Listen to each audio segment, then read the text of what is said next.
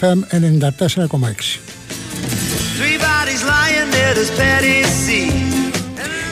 Κυρίες και κύριοι, καλό σας απόγευμα. Όπως κάθε Τρίτη, η εκπομπή θα επιχειρήσει να ανοιχνεύσει την αθλητική επικαιρότητα, να τη συνδέσει με τις ε, χθεσινές αποκαλύψεις της ε, τηλεοπτικής δίκης της Δευτέρας και να πάει ένα βήμα παραπέρα.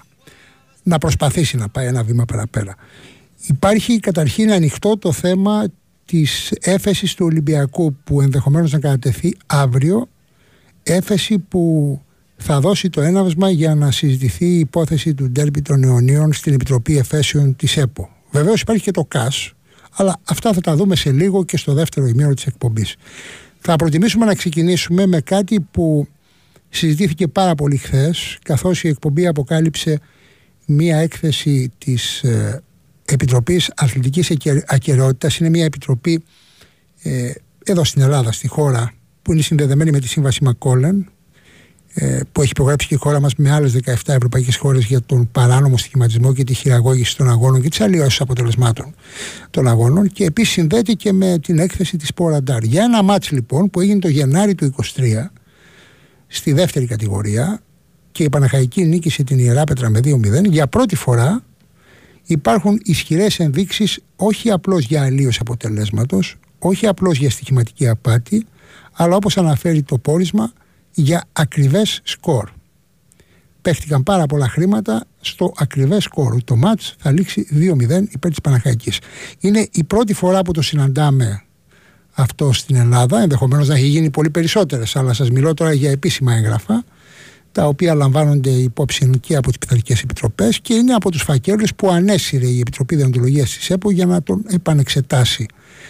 Αφορά λοιπόν δύο ομάδες. Η μία βρίσκεται στη δεύτερη κατηγορία, η Παναχαϊκή. Υπήρξε και πολύ μεγάλη ομάδα κρατεά στην πρώτη κατηγορία. Η Ιεράπετρα σχεδόν έχει αφανιστεί, καθώς υπήρξε μάλιστα και η πρωταθλήτρια Ευρώπης του 23 στα χειραγωγημένα μάτια.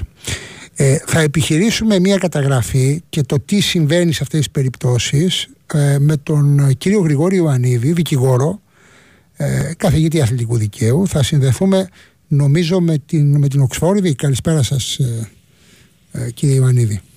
Καλησπέρα σας κύριε Θωμάρη, ευχαριστώ για την πρόσκλησή σας. Ε, Ζηρίχη απόψε. Ζηρίχη, με συγχωρείτε, ναι, με τη Ζηρίχη. Ε, και βέβαια θα, θα, θα έχει ενδιαφέρον να δούμε αν έχουμε τέτοια παραδείγματα που συναντάμε ακριβές σκορ σε μάτς και μάλιστα σε έκθεση ε, είτε της ε, εταιρείας ανείχνευσης στοιχηματικής απάτης της Ποραντάρ είτε της εταιρείας που συνδέεται με τη Σύμβαση Μακόλεν.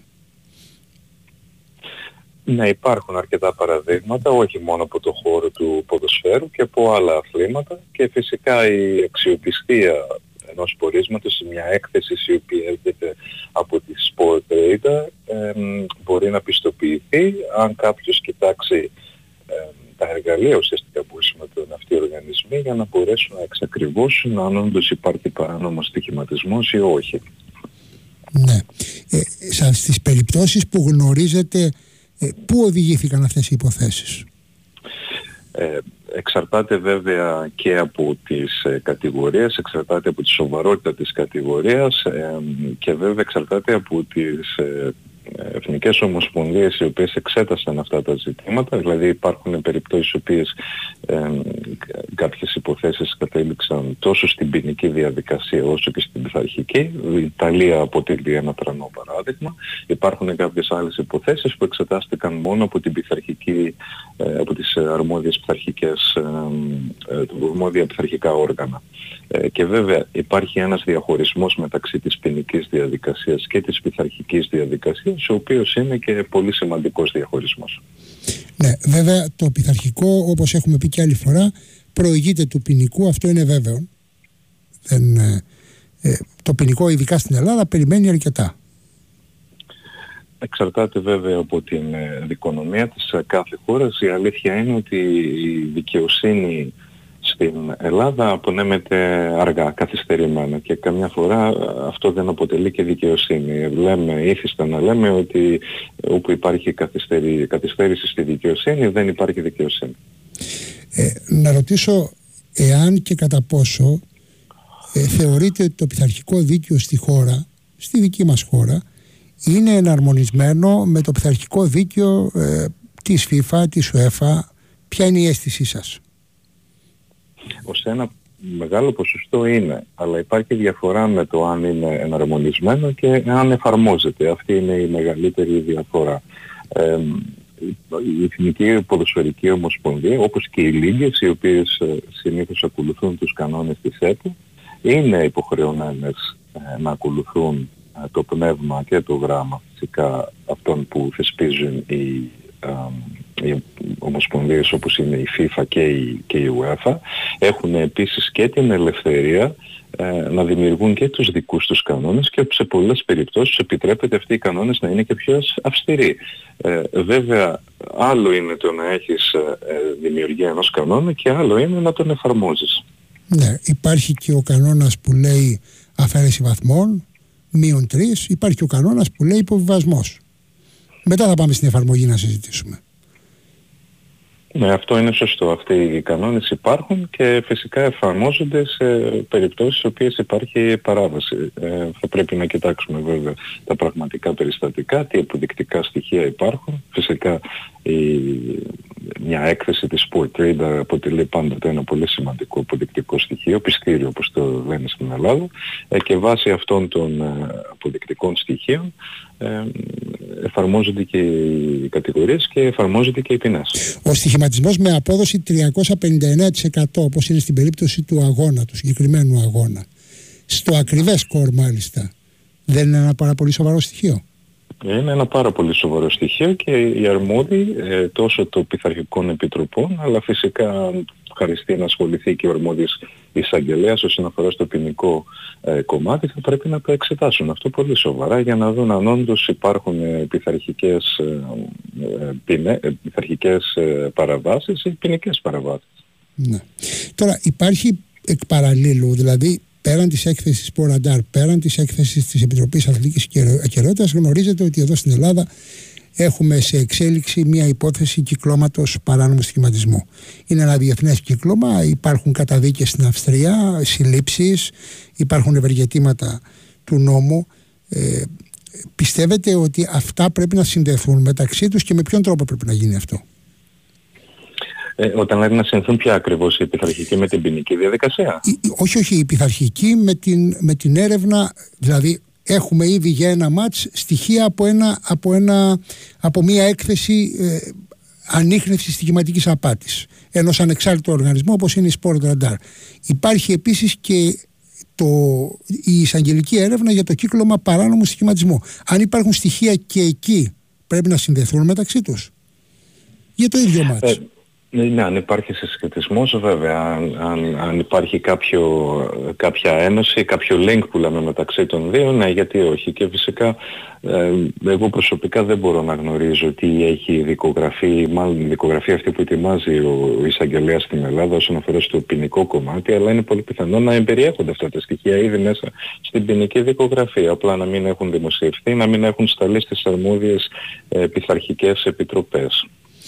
Ε, Υπάρχει νομολογία του ΚΑΣ για αυτά τα ζητήματα του παράνομου στοιχηματισμού και μάλιστα με ακριβές σκορ; Έχετε υπόψη σας κάτι συγκεκριμένο; Έχει αποφανθεί το, το ανώτατο αθλητικό δικαστήριο της Λοζάνης και έχει καταλογίσει συγκεκριμένες ποινές; Υπάρχουν κάποια παραδείγματα από το, από το παρελθόν και μάλιστα υπήρχαν και κάποιες υποθέσεις στις οποίες δεν χρειάστηκε να υπάρξει τόσο ε, μεγάλο υψηλό ποσοστό για ένα συγκεκριμένο σκορ. Υπάρχουν και χαμηλότερα ποσοστά. Το σημαντικό εδώ πέρα είναι ότι ε, το ΚΑΣ εξαρτάται βέβαια και από την υπόθεση, αλλά το ΚΑΣ ε, δεν εξετάζει μόνο ένα πιστήριο ή ένα στοιχείο, εξετάζει μια μεγάλη γκάμα πιστηρίων τα οποία μπορεί να έχει μπροστά του. Παραδείγματος χάρη ε, μπορούν να υπάρξουν όσον αφορά πάντοτε στον υπόπτο στοιχηματισμό ε, κάποιοι αλγόριθμοι και μαθηματικές πράξεις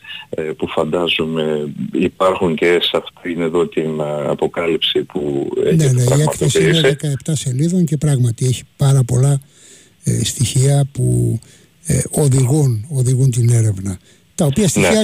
κάποιος, κάποιος δύσκολα τα διαβάζει αν δεν είναι ε, ε, ψαγμένος στα, στα στοιχηματικά. Ακριβώς. Οπότε υπάρχουν αλγόριθμοι, μαθηματικές πράξεις, υπάρχουν ειδικοί μάρτυρες που αναλύουν στοιχηματικές κινήσεις σε συνδυασμό με την εξέλιξη των αγώνων μέσα στο γήπεδο. Ε, είναι πολύ πιθανό να υπάρχουν συνομιλίες οι οποίες έχουν καταγραφεί από κοριό, ακόμα και αν αυτές βρίσκονται σε γλώσσα με κωδικό. Ε, στοιχεία από παράλληλες ποινικές έρευνες και εδώ είναι το σημαντικό στοιχείο. Η πειθαρχική ε, διαδικασία θα πρέπει να ε, ουσιαστικά να συμβαδίσει με την ποινική διαδικασία ε, και φυσικά υπάρχει και ο απρόβλεπτος εξαφνικός φορτισμός ομάδων και παραγόντων. Αυτά όλα το ΚΑΣ τα προσέχει όλα μαζί, τα εξετάζει, τα αξιολογεί ε, όλα μαζί και μετά αποφαίνεται στις, ε, στην κάθε υπόθεση. Και έχουμε υποθέσεις ομάδων. Εγώ θυμάμαι την, την Αλβανική Σκεντέρμπεου που τιμωρήθηκε με δεκαετία αποκλεισμός από το Champions League. Και δεν ξέρω αν έφτασε μέχρι το ΚΑΣ αν χρειάστηκε να φτάσει μέχρι το ΚΑΣ, δεν είμαι πρόχειρος τώρα, αλλά έχουμε και περιπτώσεις ομάδων που αποβλήθηκαν από το ευρωπαϊκό ποδόσφαιρο. Ε, Βεβαίως έχει φτάσει μέχρι το ΚΑΣ. Έχουμε και άλλες υποθέσεις. Έχουμε και ελληνικό χρώμα με τον Ολυμπιακό Βόλο το 2011. Ναι. Ε, έχουμε την υπόθεση της Μέταλης το 2013 που αυτή είναι και μια πολύ σημαντική απόφαση από το ΚΑΣ γιατί ουσιαστικά λέει ότι στοιχεία που δεν είναι αποδεκτά από ποινικά δικαστήρια μπορούν να γίνουν αποδεκτά από το ΚΑΣ σύμφωνα πάντα με την αρχή της αναλογικότητας. Επίσης ε, και αυτό ίσως σας ενδιαφέρει και ε, συμβαδίζει με αυτό που αναλύετε κι εσείς. Έχουμε και την υπόθεση της Μπεσίκτας του 2013 ε, στην οποία ε, το δικαστήριο καταλήγει ότι οι στοιχεία όπως μαγνητοφωνημένες συνομιλίες, ιδιωτικά ραντεβού παραγόντων, καταθέσεις μαρτύρων, έλλειψη, ακόμα και έλλειψη λογικών εξηγήσεων κατά των κατηγοριών είναι όλα αρκετά για να στηρίξουν κατηγορίες. Και τελειώνοντας υπάρχει και μια άλλη υπόθεση ε, που θυμήθηκα τώρα ακριβώς τώρα που είναι επίσης πολύ σημαντική αυτή της ε, Φενέρ Μπαξέ η οποία στην οποία το Διοικητικό Δικαστήριο της Λοζάνης αποφάσισε ότι ακόμα και αν υπάρχει αθώωση σε ποινικό δικαστήριο, το ΚΑΣ μπορεί να καταδικάσει λόγω χαμηλότερου βαθμού απόδειξης. Λόγω χαμηλότερου βαθμού απόδειξης. Αυτό θέλω λίγο να το κάνουμε κατανοητό και στους ακροατές γιατί βλέπω και πολλά ερωτήματα. Ε, δηλαδή αρκούν οι ισχυρές ενδείξεις ρωτάνε οι ακροατές για να καταδικαστεί μια ομάδα να χάσει μια ολόκληρη κατηγορία; Ε, εξαρτάται από ποιες είναι οι κατηγορίες. Ε, σε κάποιες περιπτώσεις ε, ίσως να αρκούν, σε κάποιες άλλες θα πρέπει να υπάρχει ένα συνδυασμός ε, διαφόρων στοιχείων. Και οι ενδείξεις αυτές θα πρέπει να συνδυαστούν με κάποια άλλα στοιχεία για να μπορέσει το ε, δικαστήριο ουσιαστικά να κρίνει. απλά οι ακροατές μας θα πρέπει να καταλάβουν ότι στην πράξη το ΚΑΣ έχει κρίνει ότι όσο πιο σοβαρή είναι η κατηγορία, τόσο μεγαλύτερη η πιθανότητα να μην είναι αληθινή, επομένως και ο βαθμός απόλυξης τίνει να γίνεται υψηλότερος. Μάλιστα. Νομίζω το είπατε με μεγάλη σαφήνεια. Τώρα μια και μιλάμε για το ΚΑΣ, επειδή βλέπω και τα σχετικά ερωτήματα και ξέρετε ο κόσμος ασχολείται πάρα πολύ με τον τέρμι των αιωνιών, εσύ εκπροσωπείται ως δικηγόρος μεγάλες ομάδες, ε, τη Juventus κάποια στιγμή, τη Manchester United, τη Manchester City. Ε, θέλω να καταλάβω το εξής. Ε, υπάρχει δυνατότητα κατά τη γνώμη σας να μην φτάσει αυτή η υπόθεση στο ΚΑΣ η υπόθεση δηλαδή της διαφοράς που έχουν ο Ολυμπιακός και ο Παναθηναϊκός αυτό θα εξαρτηθεί από τα, από, από τα διάφορα μέλη. Ναι, ναι, Ακριβώς από τον ναι. Όχι, λέω, λέω υπάρχει, υπάρχει κάτι απαγορευτικό για να μην πάει η, ομάδα που θεωρεί ότι, ότι χάνει το δίκιο της στο ΚΑΣ. Όχι οι δικηγόροι μπορούν να ανακαλύψουν πολλά, αλλά στη συγκεκριμένη περίπτωση δεν το νομίζω, γιατί αν δεν κάνω λάθος, αν ο Ολυμπιακός αποφασίσει να καταθέσει την έφεση, αυτή θα γίνει στην Επιτροπή Εφέσεων της Ελληνικής Ποδοσφαιρικής ναι, Ομοσπονδίας. Αύριο, αύριο καταθέτει, ναι, στην Επιτροπή Εφέσεων, ακριβώς. Ωραία. Και το υπάρχον κανονιστικό δίκαιο της ΕΠΟ επιτρέπει οι αποφάσεις της Επιτροπής Εφέσεων να προσβάλλονται στο ε, δικαστήριο της Λοζάνης. Ναι, γιατί όντως, δηλαδή. όντως ολοκληρώνεται η διαδικασία εκεί, δεν υπάρχει πια το διαιτικό δικαστήριο, κάποτε υπήρχε περίπου ως τρίτος βαθμός ποδοσφαιρικής δικαιοσύνης στο διαιτικό δικαστήριο, πια με βάση το, ε, το νέο κανονισμό της ΕΠΟ, πράγματι στην Επιτροπή Εφέσεων της ΕΠΟ εξα, εξαντλούνται τα ελληνικά ένδικα μέσα και ναι. το επόμενο, το τρίτο στάδιο, ο τρίτος βαθμός, ο Άριος Πάγος θα λέγαμε, είναι το ΚΑΣ για την Ελλάδα το ΚΑΣ. Αλλά το ερώτημα που, ε, που πιθανώς θα πρέπει να θέσετε είναι για το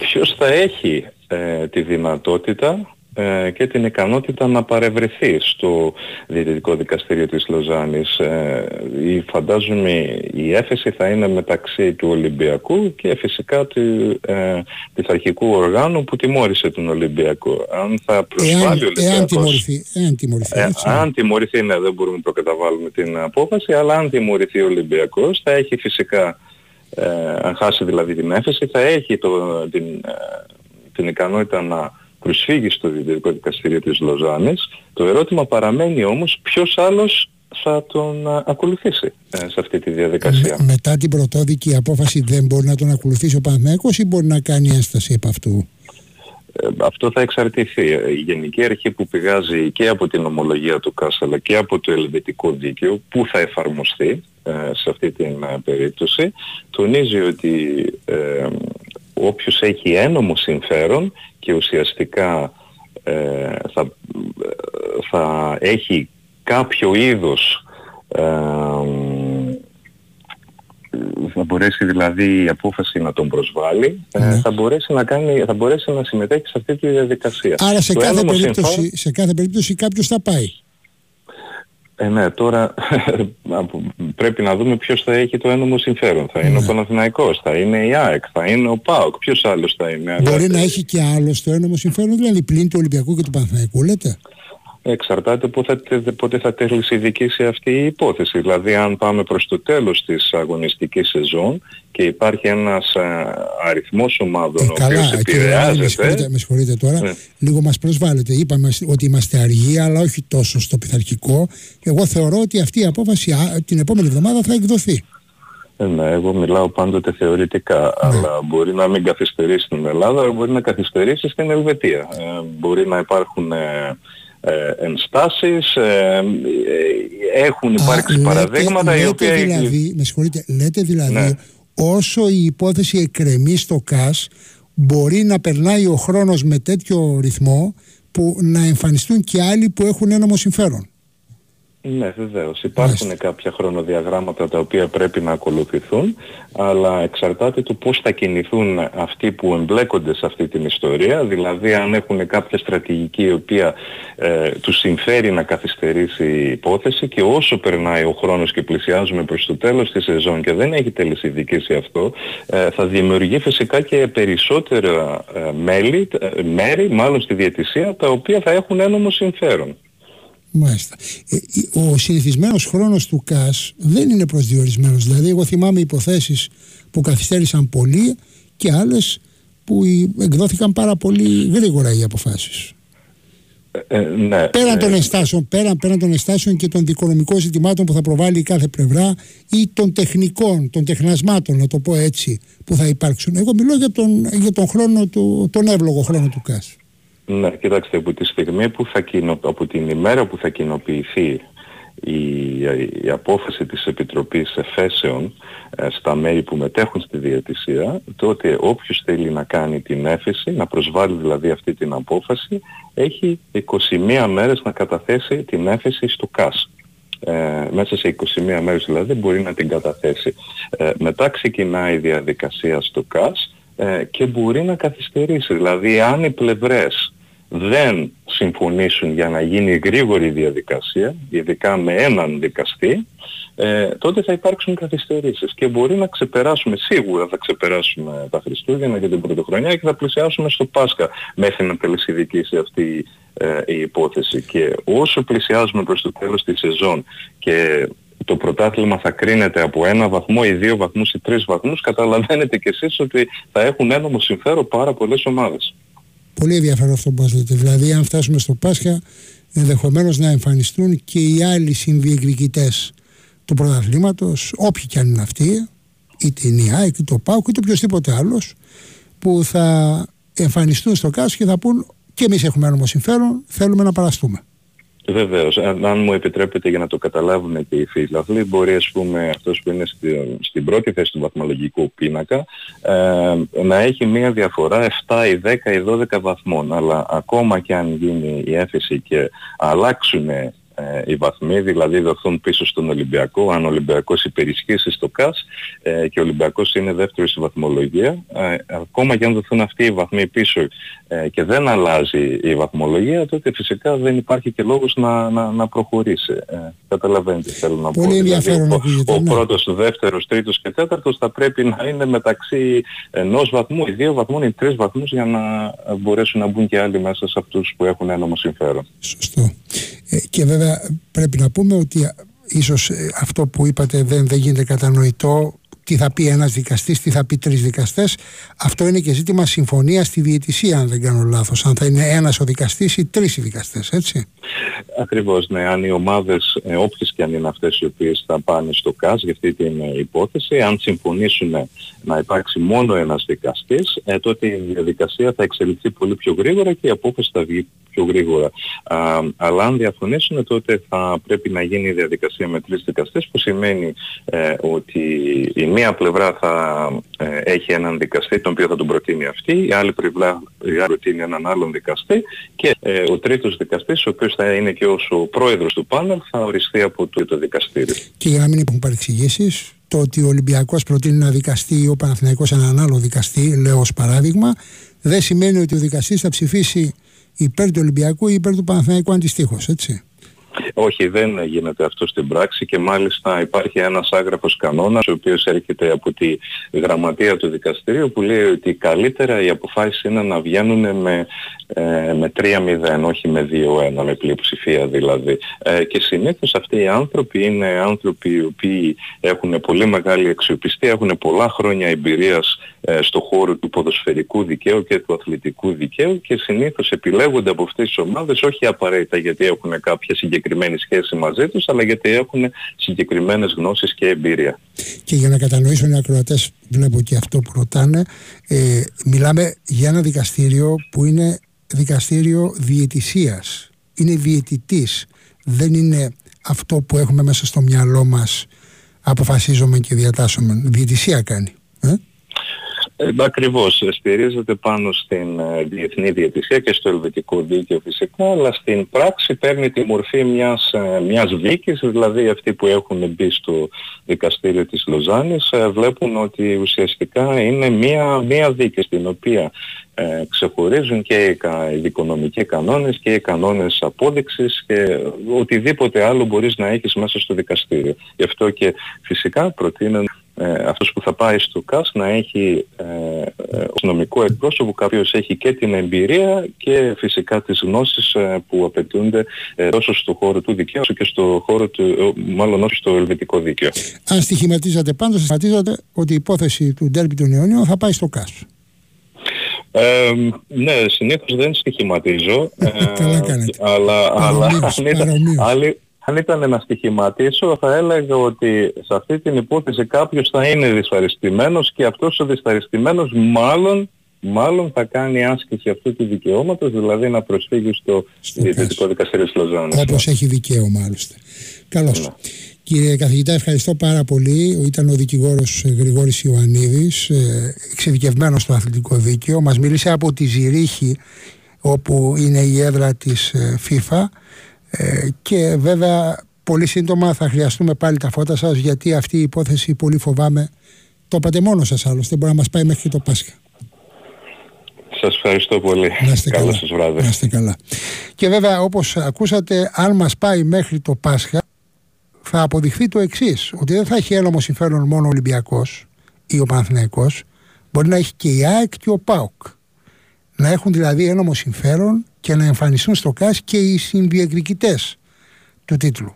Αυτή ήταν νομίζω η πιο ενδιαφέρουσα παράμετρος της συνέντευξης του κορυφαίου στην Ευρώπη σε νομολογίες του ΚΑΣ ε, καθηγητή του κυρίου Γρηγόρη Ιωαννίδη ο οποίος επαναλαμβάνω δεν εκπροσωπούσε ε, απλώς ε, κάποιες ομάδες στο ΚΑΣ εκπροσωπούσε την ίδια στιγμή μία Manchester United και την ίδια στιγμή τον επέλεγε και η Manchester City.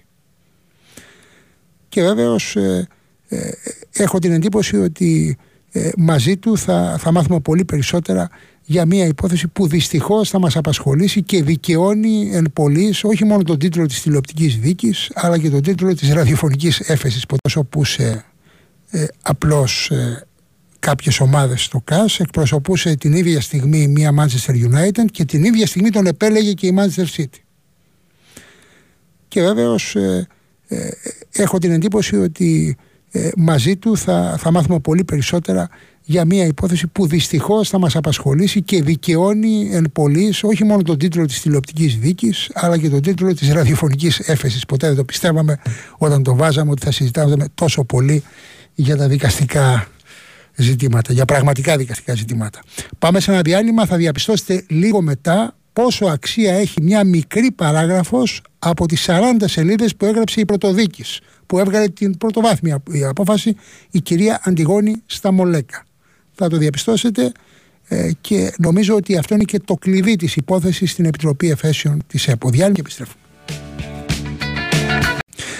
καλησπερίζουμε τον κύριο Λάκη Σιμοφορίδη που έχει πολύ μεγάλη εμπειρία στο αθλητικό δίκαιο, είναι εξειδικευμένος νομικός αθλητικού δικαίου και βέβαια συνδέει τις νομικές του γνώσεις και με, ε, με αυτό που έκανε στο παρελθόν ως ποδοσφαιριστής, σε υψηλό επίπεδο ποδοσφαιριστής. Καλησπέρα, κύριε Σιμιφορίδη. Τι κάνετε; Καλησπέρα, Κυριάκο. Καλησπέρα. Ε, θέλω λίγο να δούμε το κλειδί, γιατί χθες στην τηλεοπτική δίκη επιχειρήσαμε να το αναδείξουμε.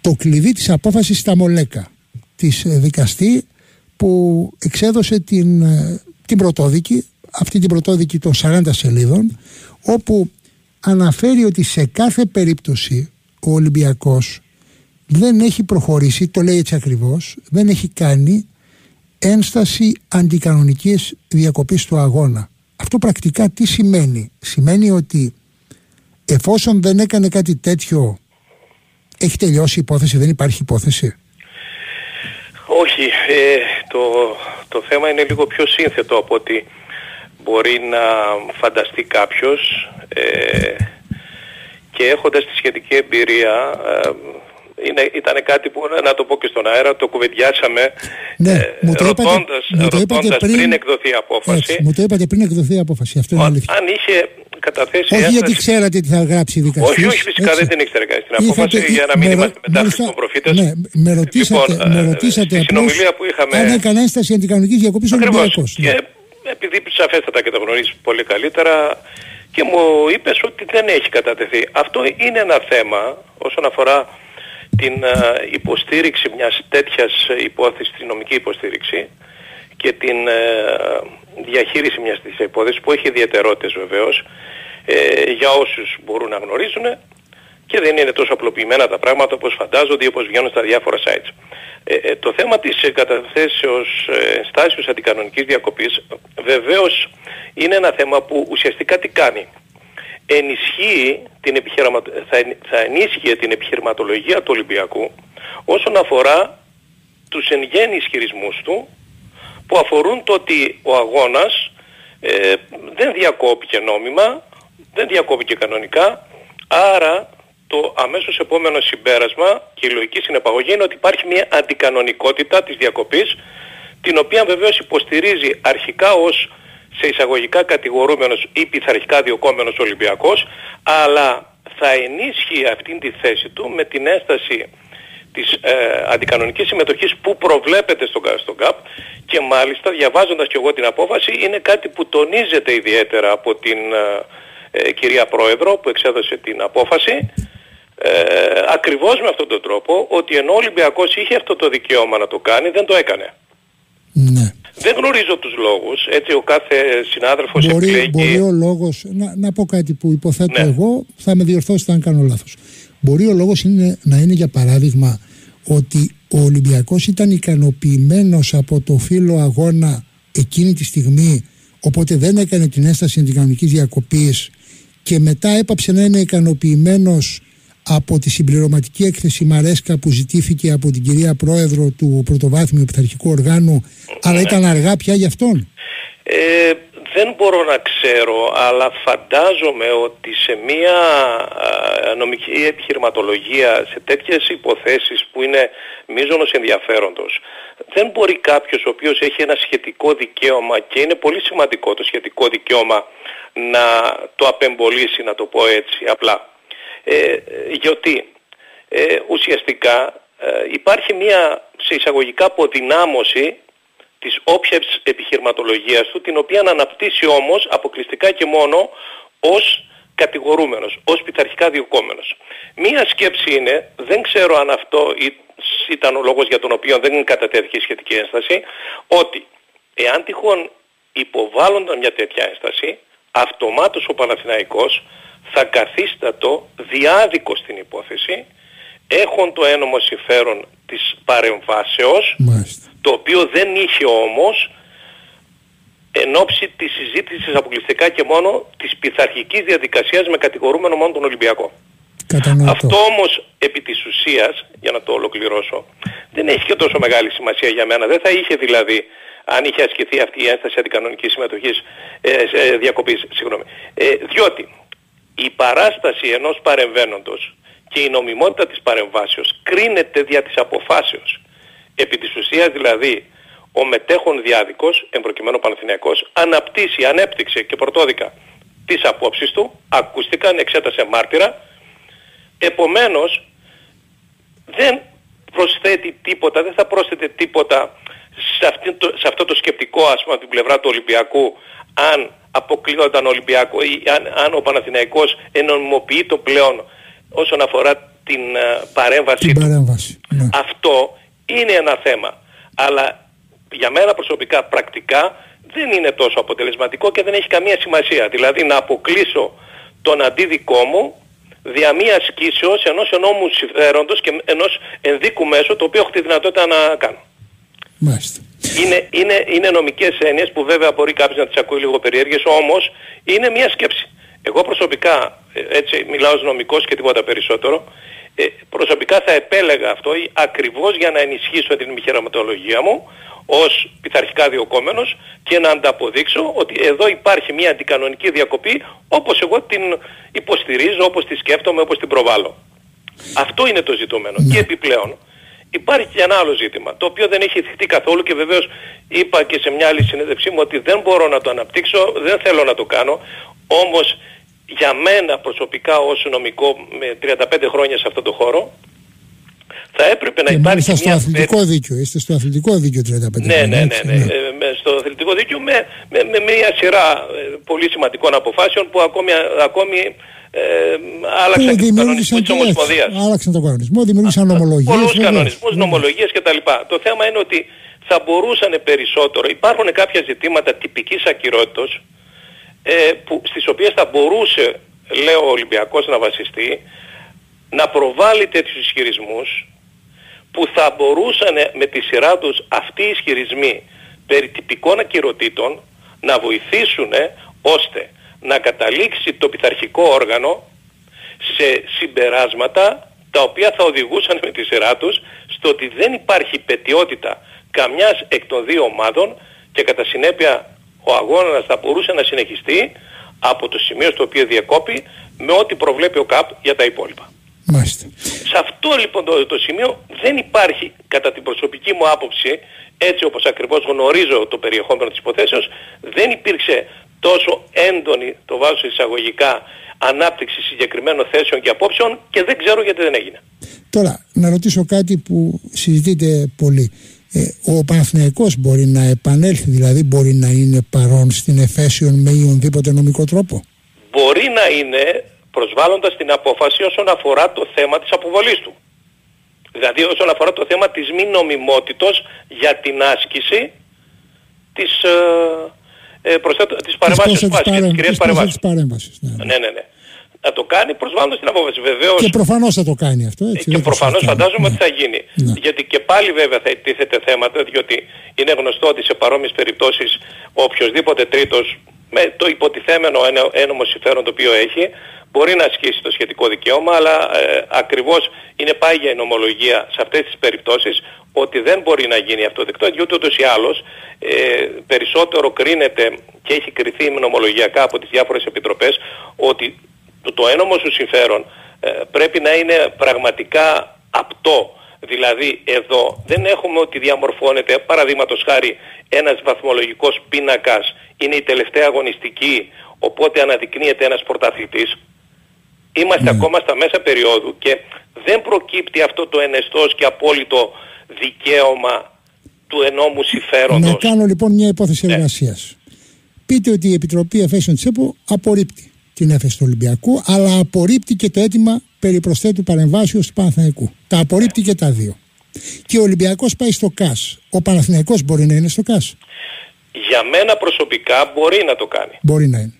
Για μένα, θα, γιατί... κάνει, θα κάνει νέο αίτημα δηλαδή. Αυτό θέλω ναι, ναι, ναι. Γιατί μην ξεχνάμε ότι η γενικότερη φιλοσοφία του ΚΑΣ, όπως έχει αναπτυχθεί και από συναδέλφους που έχουν ασχοληθεί και άκουσα για τον, τον συνάδελφο τον, τον κύριο Ιωαννίδη, ναι. τον κύριο Ιωαννίδη με τον οποίο χειριστήκαμε την υπόθεση στο, του Μακεδονικού. Την περίφημη υπόθεση που πράγματι δημιούργησε νομολογία στο, στο ναι, Εθνικό ναι, Δικαστήριο του Λοζάνης. Λοιπόν, ε, θεωρώ ότι μέσα στα πλαίσια της γενικότερης φιλοσοφίας που επικρατεί στο ΚΑΣ ότι θα πρέπει να διερευνάται γενικώς η ουσιαστική αλήθεια μιας διαφοράς προκειμένου να προστατευτεί το ίδιο το ποδόσφαιρο για μένα προσωπικά είναι δυνατό να γίνει γιατί μην ξεχνάμε ότι στις διαδικασ... στη διαδικασία που ακολουθείται στο ΚΑΣ έχουμε μια ουσιαστικά εξ αρχής δίκη.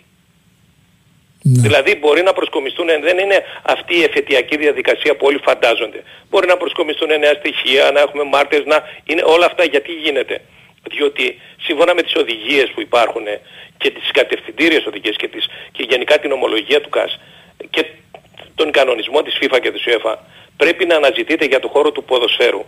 Αυτό που γενικότερα ε, ονομάζουμε ως δευτερογενές δίκαιο, που είναι τι, ότι σε περιπτώσεις που υπάρχουν νομικές ασάφειες θα πρέπει να αναζητείτε με κάθε τρόπο, με οποιοδήποτε τρόπο, με κάθε πρόσφορο τρόπο, η διερεύνηση της ουσιαστικής αλήθειας μιας διαφοράς η οποία θα οδηγήσει στην προστασία του ποδοσφαίρου. Άλλωστε μιλάμε για διαιτησία, το λέει και το, το, ο χαρακτήρας του δικαστηρίου. Έτσι. Ακριβώς. Είναι διαιτητικά δικαστήρια, αλλά επαναλαμβάνω, επειδή ο σκοπός αυτών των επιτροπών και κυρίως του ΚΑΣ είναι να προστατεύεται το ποδόσφαιρο σε όλο του το φάσμα και κυρίως στο φάσμα που αφορά την απονομή δικαιοσύνης, τη λήψη αποφάσεων ε, που, που ουσιαστικά πολλές φορές δημιουργούν και προβλήματα μεταξύ των ομάδων κτλ. Θέλουν λοιπόν με αυτόν τον τρόπο κάθε επιτροπή, κάθε όργανο να προστρέχει, να, να, να αποβλέπει μάλλον στην ουσιαστική αλήθεια της διερεύνησης μιας διαφοράς και όχι τόσο πολύ στους δικονομικούς κανόνες ή δικονομικά τερτύπια που χρησιμοποιούμε εδώ στην Ελλάδα. Και δυστυχώς πολλές αποφάσεις είναι άδικες εξ αυτού του λόγου, δηλαδή εξ αυτών των δικονομικών τερτυπιών. Εκεί αναζητείται η ουσία του πράγματος. Και φαντάζομαι ότι ακριβώς αυτός θα είναι και ο λόγος για τον οποίο ο Παναθηναϊκός που έχει σχέση με ένα συγκεκριμένο αγώνα, άσχετα με την παρέμβασή του, την απόρριψη της παρεμβάσης κτλ, μπορεί να συμμετάσχει ακριβώς διότι εκ του αποτελέσματος, εκ της κρίσης του δικαστηρίου υπάρχει ένα αποτέλεσμα που τον αφορά. Μάλιστα. Ε, τώρα, για να πάμε λίγο στο ουσιαστικό μέρος, γιατί ξέρετε στο νομικό το αναλύσατε ε, εντυπωσιακά θα έλεγα και νομίζω ότι παρέλει και οποιαδήποτε συζήτηση. Και επειδή είστε ένας άνθρωπος του ποδοσφαίρου, ε, θα πει κάποιος που μας ακούει τώρα, εμένα δεν με ενδιαφέρουν τόσο πολύ οι κανονισμοί, τα νομικά, ξέρω ότι έχουν αξία, τεράστια αξία και αυτά ε, θα δημιουργήσουν τις συνθήκες, αλλά ας δούμε το σκεπτικό ενός απλού, απλού φιλάθλου. Εάν δεν τιμωρηθεί ο Ολυμπιακός στο τέλος ποιος θα πείσει τον ανεγκέφαλο, τον θερμόαιμο οπαδό του Παναθηναϊκού στη ρεβάση λεωφόρου, στη ρεβάση λεωφόρου να μην εκτοξεύσει μια κροτίδα. Ε, Κυριάκο θα σου απαντήσω με ένα γεγονός και νομίζω ότι θα καταδείξει την σχετική άποψη την οποία έχω ε, ναι, ακούγουμε. Ναι, πολύ καλά. Ναι, ναι, ως, ως υπεύθυνος άνθρωπος που έχω μια αξιοπρέπεια και ως υπεύθυνος νομικός. Ε, ε, γνωρίζουμε όλοι την περιβόητη παρόμοια υπόθεση του Ολυμπιακού, του ΠΑΟΚ με τον Ολυμπιακό. Μιλάτε για την υπόθεση Γκαρθία. Ακριβώς. Ναι. Κάποια στιγμή εγώ, μέσω κάποιου ανθρώπου ο οποίος είχε σχέση με τον ΠΑΟΚ και είχε σχέση με τον κύριο Σαββίδη, κλήθηκα από τον κύριο Σαββίδη για να βρεθούμε στο Μακεδονία Παλά συγκεκριμένα γιατί ήθελε να ακούσει την νομική μου άποψη όσον αφορά το θέμα αυτό. Μάλιστα στην κατέφεση δίκη. Γιατί είχαν, είχε προηγηθεί η πρωτόδικη απόφαση με τις γνωστές τέσσερις ποινές που είχαν επιβληθεί. Ναι. Ε, εκεί λοιπόν στην κατηδία συζήτηση που είχαμε, του εξήγησα μέσω του Διερμηνέως ότι ε, όταν με ρώτησε τι πιστεύετε ότι μπορεί να γίνει, του είπα συγκεκριμένα κύριε Πρόεδρε αν τύχαινε να ασχοληθώ με αυτή την υπόθεση θα σας εξασφάλιζα έτσι το λέω με, με, με πολύ μεγάλη βεβαιότητα, ε, το θέμα ότι ε, δεν θα αφαιρεθούν βαθμοί από τον ΠΑΟ και θα παίξει η ομάδα με κόσμο με την ΑΕΚ. Η αμέσως επόμενη ερώτηση του κυρίου Σαββίδη ήταν καλά και η τιμωρία μας με τον Ολυμπιακό; Του είπα τότε λοιπόν αυτήν ξεχάστε την. Δηλαδή δεν μπορείτε να ανατρέψετε αυτό το, το, το, το σκέλος της αποφάσεως διότι εάν γινόταν κάτι τέτοιο θα καταλήγαμε στο εντελώς άτοπο να νομιμοποιούμε τις ρήψεις αντικειμένων και τους τραυματισμούς μέσα στα γήπεδα. Μάλιστα. Με κοίταξε κάπως ιδιαίτερα βέβαια, μου είπε, ναι, λέω, αυτή είναι η νομική μου άποψη και σας λέω ότι αυτό μπορεί να γίνει. Αυτό το οποίο λέτε δεν μπορεί να γίνει ακριβώς για το λόγο, γιατί μιλώ και ως νομικός αλλά και ως άνθρωπος αυτού του χώρου. Είναι κάτι παρόμοιο με αυτό που σωστά ως ερώτημα έθεσες ε, Κυριάκο. Ναι και νομίζω ότι το απαντήσατε με ένα βιωματικό παράδειγμα πολύ ενδιαφέρον διότι Ναι, ναι, ναι, είναι κάτι αργότερα... που δεν ακού... είναι, ακούγεται για πρώτη φορά. Όχι, να πω κι εγώ κάτι όμως. Πολύ ναι. αργότερα, παρότι δώσατε αυτή την απάντηση που ενδεχομένως δεν θα άρεσε και πάρα πολύ στον ιδιοκτήτη του ΠΑΟΚ. Ε, το 2018 ναι. αυτό, πολύ αργότερα το 2020, ενταχθήκατε στην νομική ομάδα του ΠΑΟΚ στο θέμα της πολυδιοκτησίας, έτσι. Όχι, εντάχθηκα και σε αυτή την υπόθεση. Α, και σε αυτήν. Βεβαίως, στην υπόθεση του Ολυμπιακού.